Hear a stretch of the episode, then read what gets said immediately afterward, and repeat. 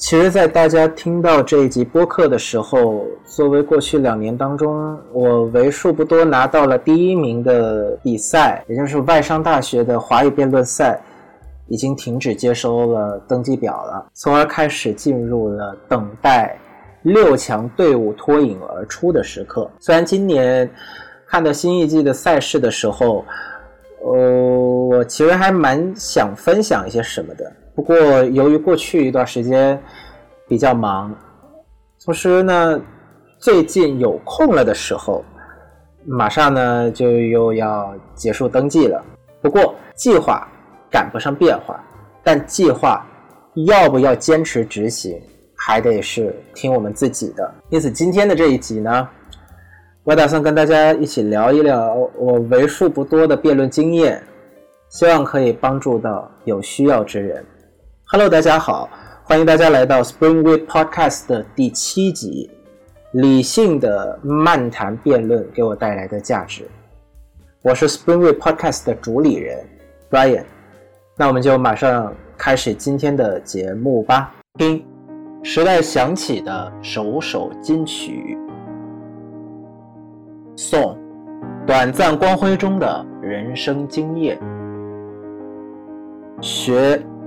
时代进步之前沿，活出缤纷多彩的每分每秒。欢迎大家来到我的春之草播客。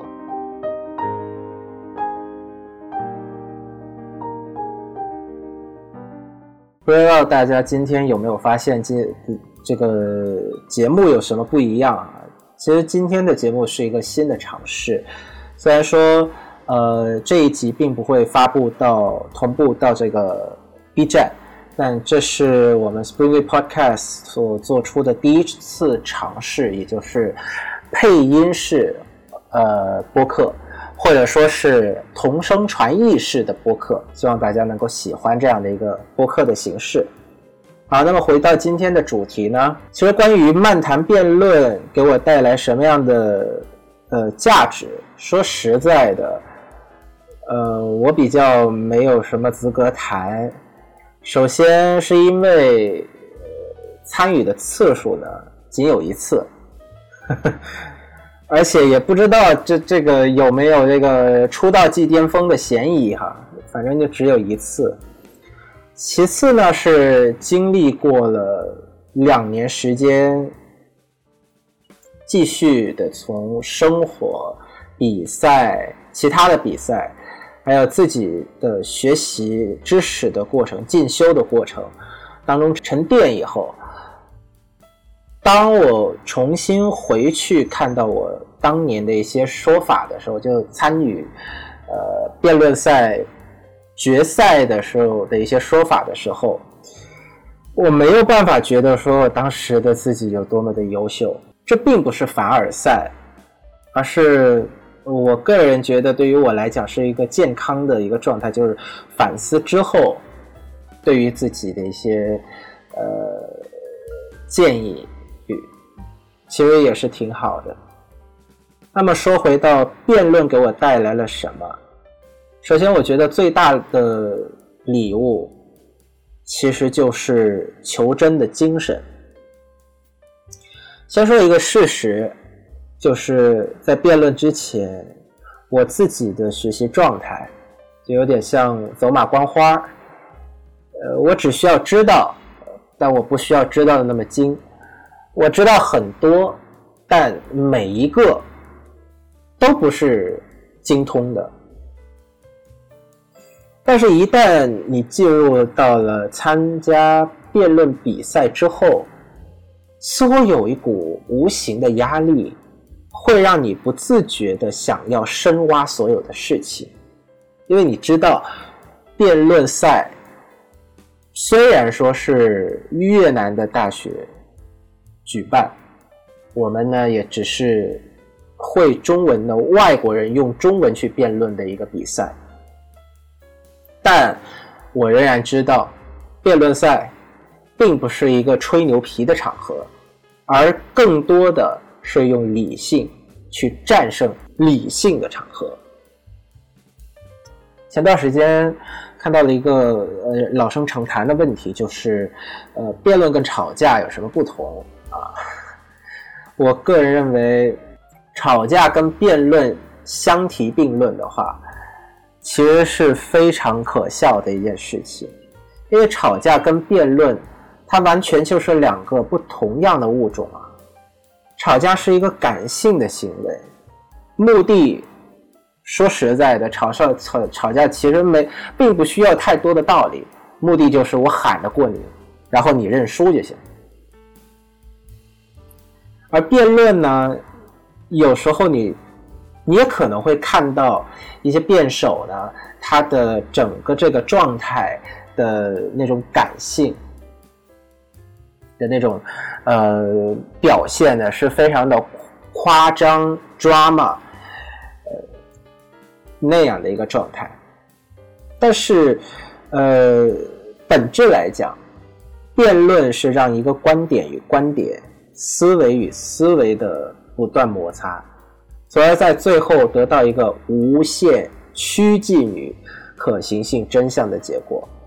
这一段可能大家会觉得我说的比较学术一点，讲白话呢，就是说，辩论呢是通过。不断的抛出具体的数据、证据，以及通过我们本身拥有的话术，来说服对方信任、接受我们的观点。但最后你会发现，其实，呃，最佳的一个状态是回归到真实，因为辩论题一会有一个特点，就是说。你一定要有一个持方，你一定要选边站，正方还是反方？但实际上，高级的辩论，在我这几年参加完了之后，我去看一些华辩、新国辩啊、华裔辩论赛。当然了，偶尔呃娱乐的时候也是会看一看奇葩说的，当然是早期的一些呃级别哈。那。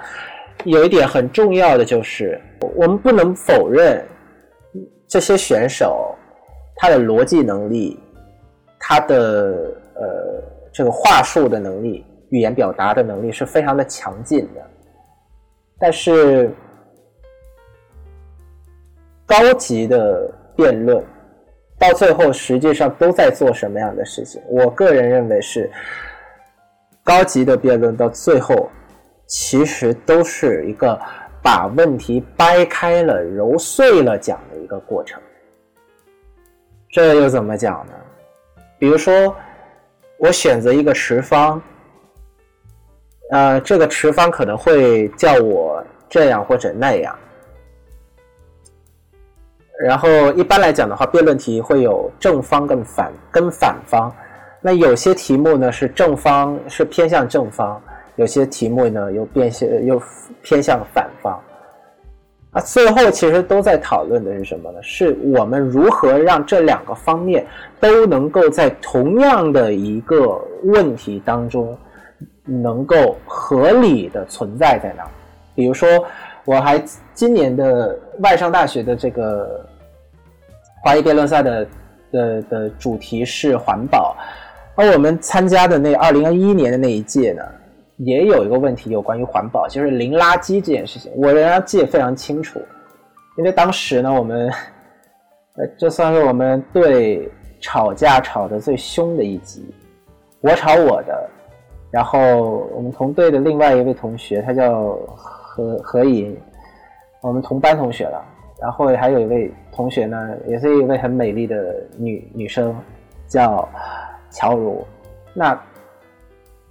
那真的是，呃，一个让我印象深刻的题目。因为什么？因为其他的问题我们都可以很快速的，近乎是非常快的，呃，统一了三个人对于这个题目的看法。但唯独这个题目呢，我是我们花了近乎花了最长的时间，然后甚至到后面某一个时段，恍惚间我都都会觉得。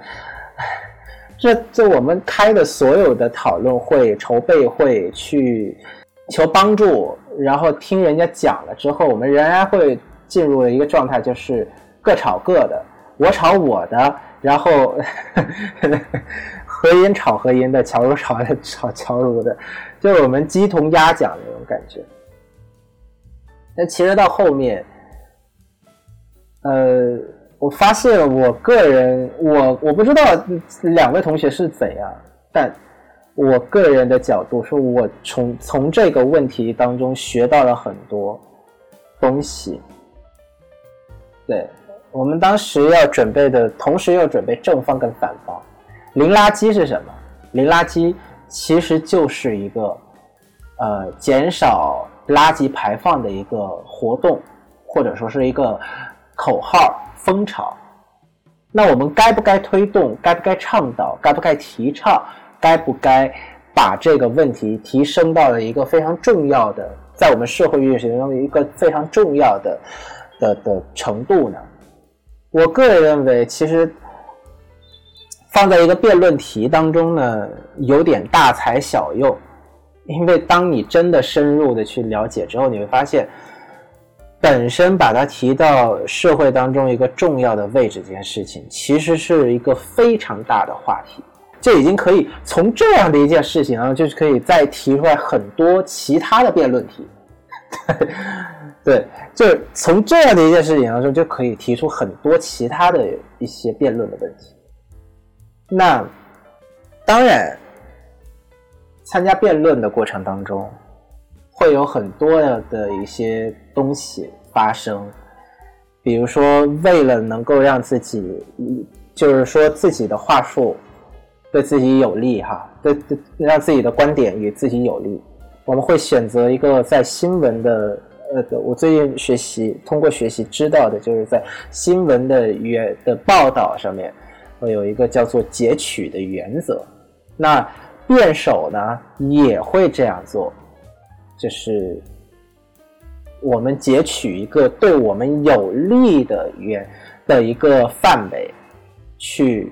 让我们这个观点对于我们有利。那其实，这这只是这只是术，而最后真的能够让辩论真的真的能够成为高级的辩论，其实是什么？其实是放掉了这些术。本身这些站到讲台上去去去去去辩论、去抛出这样观点的人。我个人都认为，到他们到最后，其实都会获得一个非常客观的一个的一个看事情的角度。比如说零垃圾，对于我来讲的话，现在就是我知道它很好，但它不是要考虑的唯一项。对，因为你比如说，假如说，呃，环保议题。推了那么嗯大的时间，推了那么多年，为什么效果也是不好呢？对吧？为什么效果会一直那么的不好？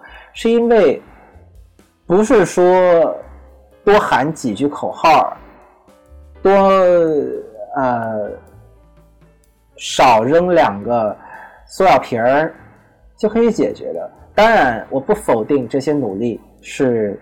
呃，没有公用的，确实是有公用的，但如果你有去看一些数据，看一些国外的报道的话，你会发现，其实有一件非常重要的事情呢，就是占据环保、推动环保议题的阻力的大头，其实不仅是我们的生活方式。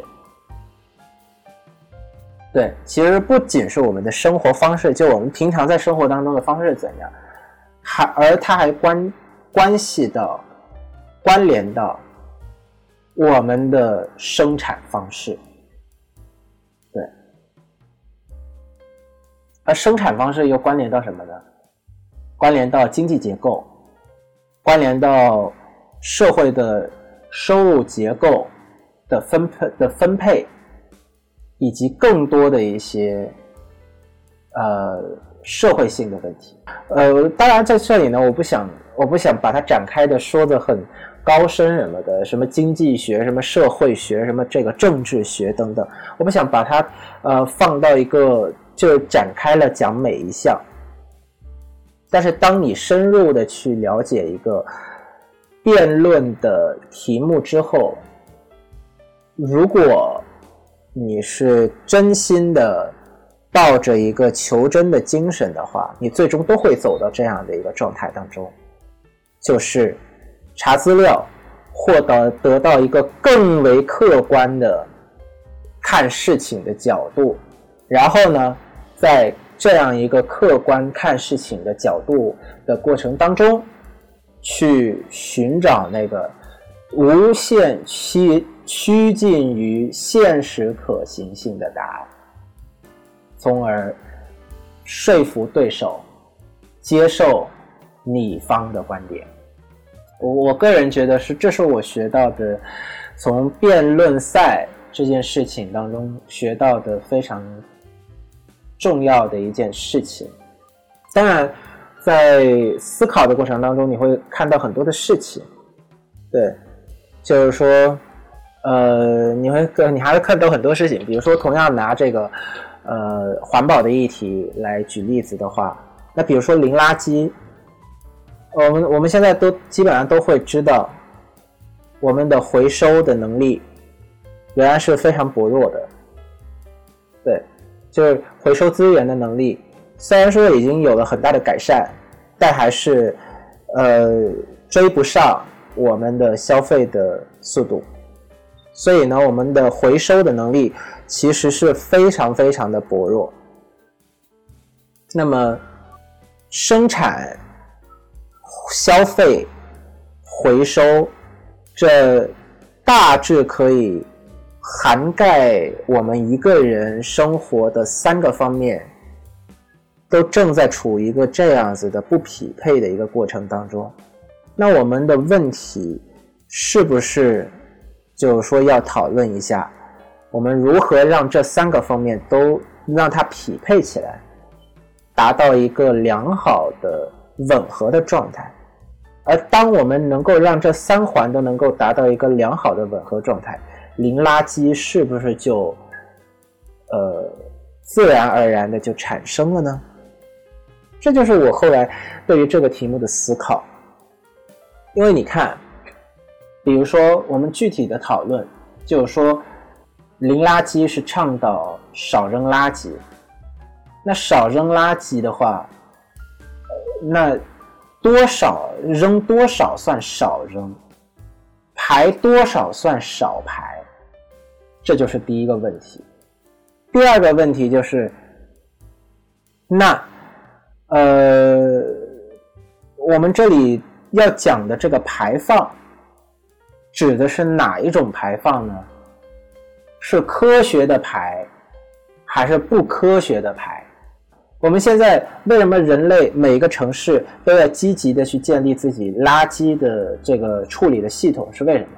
是因为我们发现科学的排会有助于我们推动环保的一些政策。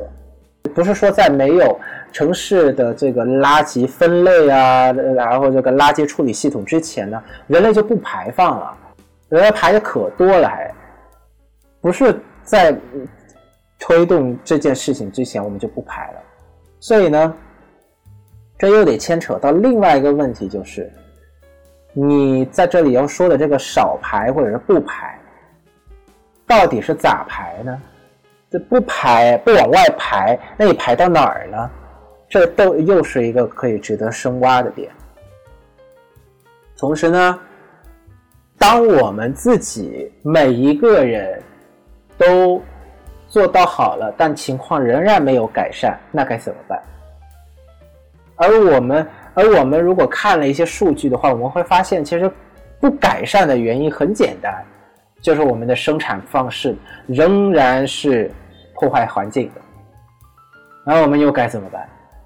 纵观人类历史过去这么多年，嗯，各种各样的哲学流派政治学、经济学轮番上阵的去解释，呃，如何让人类能够有一个更好、更高效率的系统，去推进、去更新我们的呃生产方式。我们会发现，解决生产方式本身的问题就是一个大工程，而当结合了以环保为前提的解决的。的一个要求，去去要求要解决生产问题、生产方式的这样的一个问题的时候，你会发现，这岂不是又是一个系统性的问题吗？因为讲的大一点儿，是有关乎于一个国家生存的国域；讲的浅一点，那就是什么？直接关系到我们每一个人的肚子是饱是饿，因为生产方式。它与我们息息相关啊！环保的议题需要我们每个人上到政府，下到人民，坐下来，我们一起讨论、摸索、推进，才能够到它最后的一个，我是喜欢把它叫做和谐的过渡到既保全了环境，又保全了收入。这样的一个状态，而现在生产环生产环境、生产方式与环保议题其实是是事情的两，它是冲突的。更好、更绿色的生产方式，从某种角度来讲，仍然是需要支出更高的成本，仍然是需要呃付出更多的东西才能够达到的。而在一个我们今天来讲的话，特别是我们这些发展中国家的发展中的国家，需要思考的议题就是：我们既不富裕，但是我们又要付出更高的成本去转换，这值得吗？打一笔经济账就觉得不值得。但是如果不支出的话，似乎好像我们又没有未来。那我们该怎么办？这都是我们需要思考的一件事情。我觉得最后哈，跟大家分享就是说，呃，参加辩论的过程，最后的一个价值给我带来的是什么？其实就是对这个世界的很多事情抱有一个理性看待的角度。参加了辩论之后，我这里就不限，比如说呃。什么语言了哈？但是以我自己来讲的话，具体是参加了华语辩论之后，你会发现，你会有一个更好的习惯是什么？是对生活当中的任何事情都抱有一个更理性的看待的状态。这也就说一说奇葩说吧。相信在越南的很多。学习中文的各位朋友们，特别是呃马上要去参参加这个比赛的朋友，我相信大家应该看过不少奇葩说的 内容吧？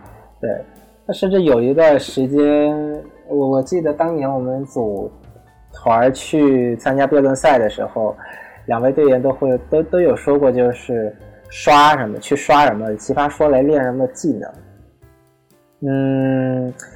这可能是一种方法方方法吧，对他们来讲是受用的方法，对。但是奇葩说，由于它的娱乐效果，所以呢，我并不觉得它对于训练辩论这件事情其实是有什么样的帮助的。但是，哪怕是在这么的一个非常有娱乐效果、充满娱乐效果的一个场合里，所有的对手，你看看。他们给出的观点的论点，无一不都在，哪怕是只挑起了一丁点儿，大家的理性看待这件事情上，就只挑起那么一丁点儿，就他们所有给出的论点都是在，呃，做同样的一件事情，就是。我有我的持方，我有我的观点，我有我们队要达到的目标，但是同样的一件事情，我仍然想让你们这些投票的人，这些决定最终胜胜负的人，更理性的想一想这件事情该怎样解决。最重要的就是，我们能够让我们自己这些听辩论的人，去从去养成一个习惯，就是从很多个角度去观看一件事情，它的利与弊究竟是什么。好，今天其实唠了还蛮多的，唠了两个价值。我很享受当年的这种求真的的的的被使用、被抒发的这样的一个感觉，我非常享受这样的一个过程。然后我仍然非常怀念这样的一个过程，但现在来讲的话，由于就是自己有更多的其他的打算，所以时间给予给予辩论。其实并没有像之前那样子的那么的多，那么的足。但倘若你说我还要辩论吗？虽然说才试过一次哈，但我对他来讲，我仍然是非常喜欢辩论这件事情的。最后，最后给所有今年要参加和这个华语。辩论赛的六强队伍的选手，以及马上要参加第二轮复考的各位队伍，说什么话的话，我个人是非常想说：学习语言不只是学习语言，你还你更多的是要让自己往学习语言背后的文化精神来靠拢。希望各位今年能够不仅做到了学到了辩论的术这件事情，而还可以做到学到辩论的魂这件事情。因为术是保障一场辩论的好看与否，而魂才是保障一场辩论有没有价值与否。但愿今年我们又有一个又又有一季非常好看、非常有价值的华语辩论赛。希望各位都能够勇夺佳绩，然后呃成为更好的自己。今天这一期 Podcast，呃，录的也差不多了。最后希望各位能够有好的成绩。那如果有机会的话，我还是愿意去到。呃，现场去呃观看今年的比赛的，那时间差不多了。如果你喜欢今天的节目的话，请订阅、支持、点赞、分享、评论，并且呃记记得一定要订阅加分享，呃这个视频到呃更多的人。你的每一次分享，你的每一个订阅，都是我继续。呃，保持更新本节目下去的巨大动力。那我们今天的 Spring Week Podcast 到这里就结束了，我们下一期再见。